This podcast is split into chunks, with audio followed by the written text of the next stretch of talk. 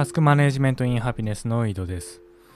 昨日ですね、なんか妻がスマホにゲームアプリ入れたらしいんですけど、それ聞いて、そういえば最近、そういうゲームとか、なんか、暇つぶし暇つぶしっつうかなんかを、まあ、失敗してなんかもう全部もういいやってなってやんなくなってそういうゲームとか漫画とかそういうのを読むっていうことをしてないなって思ったんですよ。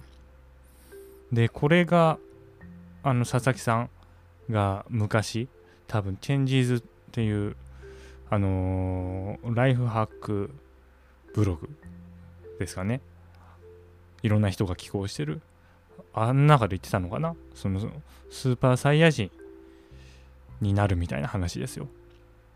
グッドバイブスをやってるとそのスーパーサイヤ人みたいな状態で仕事ができるみたいな話かな。これ倉園さんがいやわかんないわ。どう あのチェンジーズ見てないんでどちらが言われてたかわかんないんですけどこれがそういう状態なのかなっていうふうに思いますね。でも最近ね、あの、ドラゴンボールって続編が出てて、で、スーパーサイヤ人はもう過去のものなんですよ。今、今はその身勝手の極みとかいうのがあって、私はどちらかっていうと、この身勝手の極みの状態かなというふうに思いますね。スーパーサイヤ人っていうのは、まあその怒りのね、静かなる怒りみたいなので、パワーアップする感じなんですけど、身勝手の極みは、あれ何？きっかけは分かんないですけど、まあ、身勝手なんですよね。体が勝手に動くと。なんかちょっとさっき調べたら、なんか意識と肉体を切り離すことにより、無意識により、体が勝手に動くようになるような状態とか いう説明があったんですけど、そういう状態に近いかなって感じですね。その衝動とかその怒りとかで何かパワーが増幅するんじゃなくて、無意識のうちに体が勝手に動く感じですね。うん。でスーパーサイエンダー普通の、まあ、タスク管理とか、普通のですよ、古典的な一般的なタスク管理とかだと、ま、スーパーサイヤ人っていうか海洋圏みたいなもんだと思うんですよね。なんかモチベーションを上げるとか、そういうので、そのパワーが上がるんだけども、まあ、反動があると。で、その反動が、なんかうまくいかなかった時に、もういいやっつって、その漫画とかゲームとかやるっていうようなところに現れるのかなと思います。で、まあ私最近そういうことないんで、まあどっちかって言ったら身勝手の極みの状態ですよね。体が勝手に動くっていう感じ。その怒りの対象、なんか、うーん、そうですね。強い感情を向ける対象がなくても、その憧れでもいいですけども、何でも。体が勝手に動くことにより適切な行動が取れるっていう感じですかね。で、昨日ツイートにも書いたんですけど、ちょっと私仕事がちょっとだけ忙しくなってきまして、で、でそういう忙しい時に、なんかミスとまではいかないけども、まあミスも含めて、ミスとか、あと、ああやっといた方が効率良かったなとかいうことをしてしまうことってあると思うんですよ。私も散々あったんですけれども。で、そういうことをしてしまう時って、あ、もう時間がない、時間がないと。時間がないから、こんぐらいでいいやとか、あともしくは、いや、俺なんでこんな追い詰められなきゃならないんだと。なんかすごい搾取されてるんじゃないかと。だここまでもうやる必要ないから、これ以上頑張る必要ないから、ここら辺でいいやみたいな感じで、まあ、ボールを投げたり、あの提出したり、仕事を完了したりすることによって、後からなんか指摘を受けて、またで後戻り作業が発生するとかいうことあると思うんですよね。でもしくはもう自分のその仕事を完了させること自分がもう早く終わることっていうところだけに視点がいって全体での最適化をしていないから自分の仕事は終わったけどそのの仕事のせいで他のそのまあ後工程ですよね次の工程の人が余計に時間がかかってしまうとかいうような選択をしかねないんですよ。特にまタスク管理、古典的なタスク管理にどっぷりハマってる人は、結局あれは部分最適ですから、自分のことしか考えないんで、自分のこの、まあ、1日1箱の中、まあ、終わりの時間があってそこに収めるためにはここを削ればいいとでそれがたとえ後工程にいい影響を及ぼさなくてもまあ知ったことじゃないと自分の箱の中に全て収めることが一番重要だからみたいな考えになりかねないんで、まあ、そこは注意した方がいいですね。そうだそういうことも起こるんですけれども、まあ、時間はなくならないですよね、グッドバイブスの考えは。時間なくならないから、焦る必要がないと。焦る必要がないから、変な選択肢を取ることもない。そうですよね。でここすごい効いてるなって感じますね、最近。でこれがその身勝手の極みの状態。まあ自然体でいると常に。なんで、あのよくあるんじゃないですか、あの、人の話を聞くときに仕事を自分がしてますと。で、人の話、なんか人が来ましたと。でちょっと話しかけられたと。で、その時に、そのパソコン作業をしながら聞くのは良くないみたいな話なんじゃないですか。人が来てるから、ちゃんとその人の方を向いて、で話を聞いてあげた方がいいですよ。なぜならそのパソコンに向かって手を動かしながら話を聞いているっていうふうにその相談を持ちかけた人が認識するとあまりその大事にされてないとかちゃんと聞いてもらえてないとかいうような印象を抱かれるのでそれはやめましょうみたいな話ありますよね。であれを、まあ、タスク管理古典的タスク管理だとなんか書いたりするんですよ。まあ、明文化しますよね、まず。これは良くないとか言って。で、なんか毎朝見るとか、毎朝読み上げるとか、そういうことしだすんですよね。これはあの身につけた方がいいような行動特性だからあ自分の中に身につくように毎朝見て音読しようとかやるわけですよ。でも私それやってましたけどそれできた試しないですよ。そんなことしてても。そんなことしてだってそそうやってパソコン仕事しながら話聞くっていう時は大体もう時間がないっていうような認識になってるんですよ。で意識はその時間がない。もしくはその目の前の仕事に行ってるからその朝音読した相手の方を見て話聞いた方がいいみたいなのはもう全然意識外ですよ。意識外にあるんで全然思い出せないわけですよね、まあ、たまに思い出しますよ。たまに思い出してやるけれども実行率100%には至らないと私は思ってます。でそこが時間はなくならないっていう考え方をしていると身勝手の極みですよね。体が勝手に相手の方を向くわけですよね。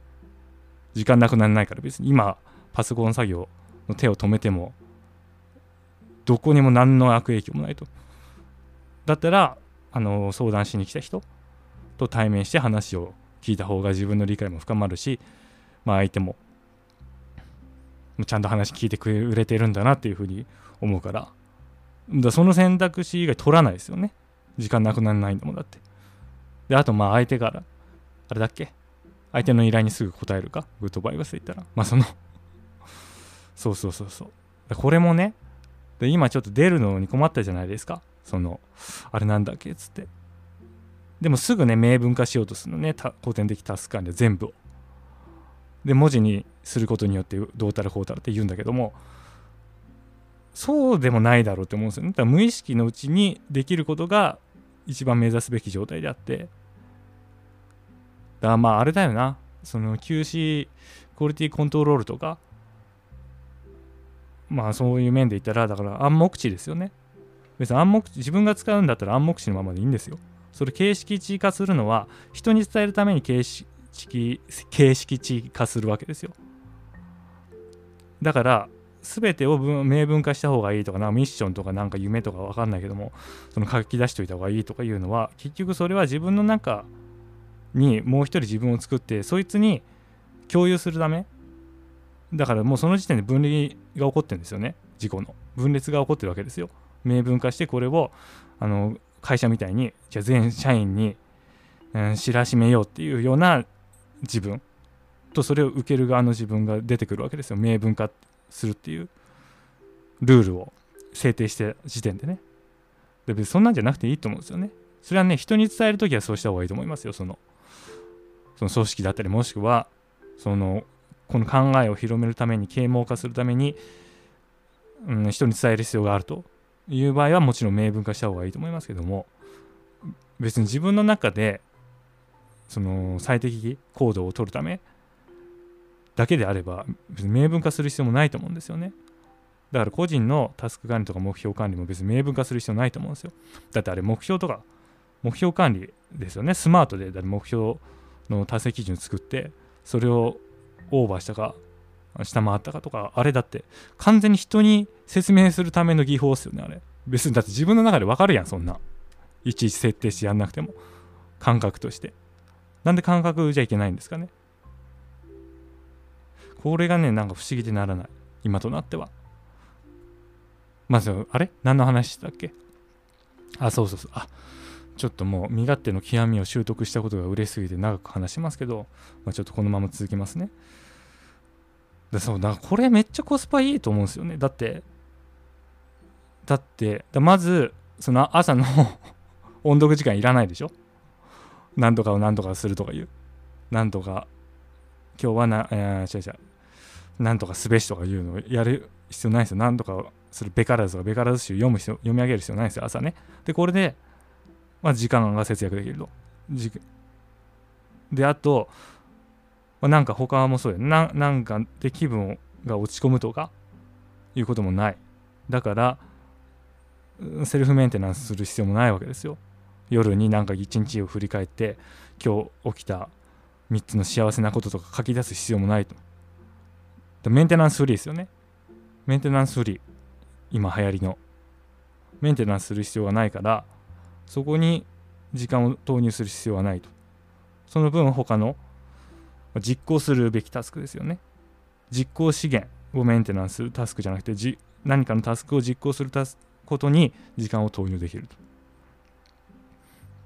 なんでコスパのいいやり方なんだろうとしか思えないですね。だからまあ佐々木さんがそのスーパーサイヤ人、佐々木さんが分かんないけども、まあ、グッドバイブスをスーパーサイヤ人で仕事をできるというような表現をして、まあ、みんなに知ってもらいたいっていう風に思うことは、まあ、至極当然だと思いますね。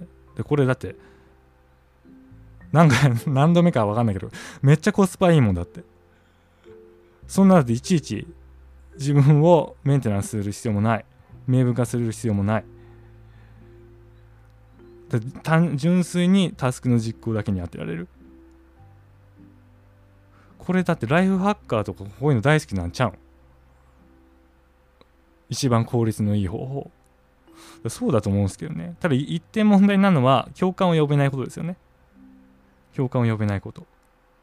時間はなくな時間がない。時間がないからこうしましょうっていうのがまあライフハック。だとすると。でそれはそのベースの認識が共通だから。共通っていうかまあ最大多数かな、まあ、派遣ですよね。ヘゲモニその認識が最大多数の認識だから共感を呼べんですよね。時間がないからこういうやり方でどうにかしましょうっていうのはみんな納得できるんですよね。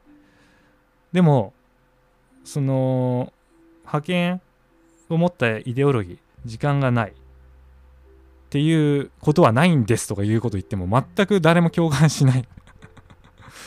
全く誰も共感しないからそうすると広めにくい。これ問題ですよね。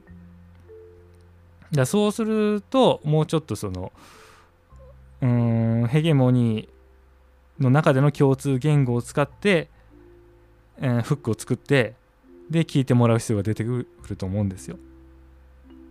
でそういうことを多分しなきゃいけないんだろうと思いますね。でも私はちょっとまだね修行の身なんでそういう広めるとかいう段階にないんでそのことはやんないですけど、まあ、もどっかのタイミングでねあれなんかこいつすげえすり寄ってきたぞっていう 状態になるかもしれないんでそうなった時は多分そういううん段階に入ってるんだなというふうに思っといてください。うん。なんすかね。難しいのかななんか。でもね何一つ違わないと思うんですよ。別に。その時間がなくならないっていう考え方を習得するのは。だってタスク管理やってる人はみんな習得してきたでしょ。例えば。重要であるけれども緊急ではないことをやるといいことが起こるっていう。ような考え方。もしくは自己を実現すると幸せになれるっていうような考え方。もしくは今持ってるタスクを全て書き出してその頭の中を空っぽにするとすごい集中できるような状態になれるっていう、ま考え方。もしくは時間を分単位で記録することによって全ての時間全てのタスクにどんだけ時間がかかってるか把握できるので効率的に生きられるっていうような考え方。もしくはそのタスクに第1領域第2領域第3領域第4領域という評価をつけてその比率をモニターしていくことによって生活がより良くなっていくっていう考え方。これと全然私同列だと思うんですよ。時間があるっていうのは間違った認識であると。うん、同列だと思うんだけれどもただ一点違うっていうところは今まであの今例に挙げたものは全て外部自分の外部にあるものに対してのアプローチ。だけども時間があると思うか時間がないと思うかっていうのは自分の認識に対するアプローチだからちょっと抵抗があるという話が出るかもしれませんけれども私が今挙げたように今挙げた例は全部自分の考え方がスタートしてなんですよ。緊急でん？緊急じゃないけど重要であることをやった方がいいっていう自分の考え方がスタート地点になってるから時間があると思うっていう考え方をスタート地点にするっていう構造としては全て一緒なんですよ。でその矛先がどこ向いてるかそれだけですよね。そうだからだから全然抵抗を持つ必要もないと思うんですけどね。うん。だから時間があるないっていう話。時間はないんですよね。科学的にも論理的にも。時間は人間が作ったもの。その1秒っていう定義を作って。でそれにみんな乗っ取ってるだけ。で締め切りの話をすると締め切りは締め切りを作ったやつが作ったものであってこれ可変なんですよ。変えられるんですよね。交渉したら。でもそこに間に合わせることが大事だっていう考え方。あこれねあの最近あの私の部内であのー、2年目かな3年目かなうんそんぐらいの人がその新しい仕事を受け持つことになったんですよでそうなった時にその人は今持ってる仕事を手放そうとするわけですよね。その新しい仕事、まあ、30時間分だとすると30時間分の仕事ができなくなるから30時間分を他の人に渡そうとして今渡してるわけですね。でこれが何て言うんですかねこれもまあタスク管理的な考え方ですよね。30が入ってくんだから30出すの。いやら当たり前やんと。それ以外ないやっていう。考え方でも実際はそうじゃないんですよ別に新しく30入ってこようが今持ってる仕事とかその新しい30の中での優先順位の低いものが圧縮されるもしくはなくなるもしくは自分でなくす働きかけをするっていうことによって30がそのまま入ってくるわけじゃなくなるんですよね実際はでもそれをなんか量的にしか捉えてないから30入ってくんだから30減らさないといけないと。でこれはもう例えばワークライフバランスとかでも言えますよね。30時間仕事が、まあ、残業してるから30時間自分のライフの時間が減ってるっていう考え方。これってすごいね、うーん、なんつうかな。構成要素が少ない気がするんですよね、その思考の。一元的もしくは二元的とかそのそういうレベルだと思うんですよ。でもっとそのもっと実際は複雑で多元的な要素によって世界が成り立ってるんですよね。でもそれは人のあのまず考え思考の限界というかねあまり多元的だとわけわかんないじゃないですか。この要素がこの要素かって。自分も今 QC 検定で勉強しますけどなんか多元解析とかいうのがあるんですけど、まあ、1要素2要素があると。でその影響によって交互作用っていうのが存在して1要素 B の2の時は A の3があの A B の2の時はその A の3の効果が上がるとか。でも B の1の時は A の3の効果はそれほど上がらない。つまりそのなんですかその相乗効果みたいなのが発生しないとか。まあそんぐらいのレベルならわかるんですけどそれが345678とかになってくるともうわけわかんないしその図図自体も2次元のあの図じゃないんでプロットされる2次元に。でもわけ見方がわかんないですよね。それを2次元で表現しようとあそれを2次元の紙の上でなんか表現しようとしてるから多分3次元とかもっと多次元のなんかグラフなんでしょうけど全然わけわかんないですよ。だからそれはその受け入れられる側のこの人間の限界でもあると思うんですけどねその単純化するっていうのは。特に量とかでね30入ってくんだから30出す出すしかないじゃんとか。でも実際その現実は違うんですよね。実際はもっと打てる手はあるしいくらでもどうにでもなるんだけどもでも30入ってくるから30出さないとって言ってその人はすごい焦ってるんですね今。ちょっと早く早く出さないとちょっと大変なことになるとかいう感じなんですけど。まあでも自分ぐらいのね、まあ、中堅になると多分もうそんな焦んないと思うんですよ、まあ、どうにかなるやろうと。そんなん来ても。でそんな感覚ですかね。多分グッドバイブスも。そんな感覚なんかな。わかんないけど。うん。だからすごいね。私からするとコスパがいいからおすすめですって話ですね。でどうしたらそういう考え方を知れるのかって言ったらあの 倉園さんと佐々木さんのグッドバイブスなぶっちゃけ相談 YouTube 番組か、ま、グッドバイブスファクトリーっていうあのー、オンラインコミュニティだな。オンラインサロンとか言うとね今ね響き悪いからね。でもサロンじゃないですよ。全然あの全然あのって言ったら語弊があるけどそのすごいあの活動的じゃ 活動的じゃないって言ったらこれも語弊あるな。まあ自由な感じですよ。自由に投稿してでまあ週 1, 1か2か3か4かぐらいであの倉園さんとか佐々木さんから投稿がある感じですかね、うん、そう。そうそうなんですよ。ねだ自分もねなんかそういう考え方をその広めたいとは思ってるんですけどまあ本質がまず分かってないからねまだ。グッドバイブスの。分からないから的外れなこと言うだろうし。でもまあいついつかそういうことができたらなと思います。でそのためにはちょっとこの今のこの自由にね喋ってる多分強い言葉とかそういうのを使わないようなやり方を習得する必要があると思うんですけどまあでもそれはね今考えても仕方ないと。今しかないからね。まあやめときますわ。うん。グッドバイブスファクトリーがおすすめです。まあなぜかっていうと自分がそれでその考え方を理解できるようになったから。結局やっぱ対話なんですよね。倉園さんと実際に話して自分が持っている本当の自分の問題を話すことによってでそれをグッドバイブス的にどう解釈するかっていう倉園さんの話を聞くことによってやっとあななんかそういう感覚のやつねっていうことが分かるんですよね。まあでも分かんない YouTube 番組でも分かんのかな最近は。自分がグッドバイブスやり始めたのは本しかな本しかなかった時だからちょっと何言ってるか分かんねえなっていう感じでしたけど。うん、いやでもまあ多分一番効果的なのはやっぱ対話だと思いますわ。で自分の事例を話す。うん。そうやと思いますね。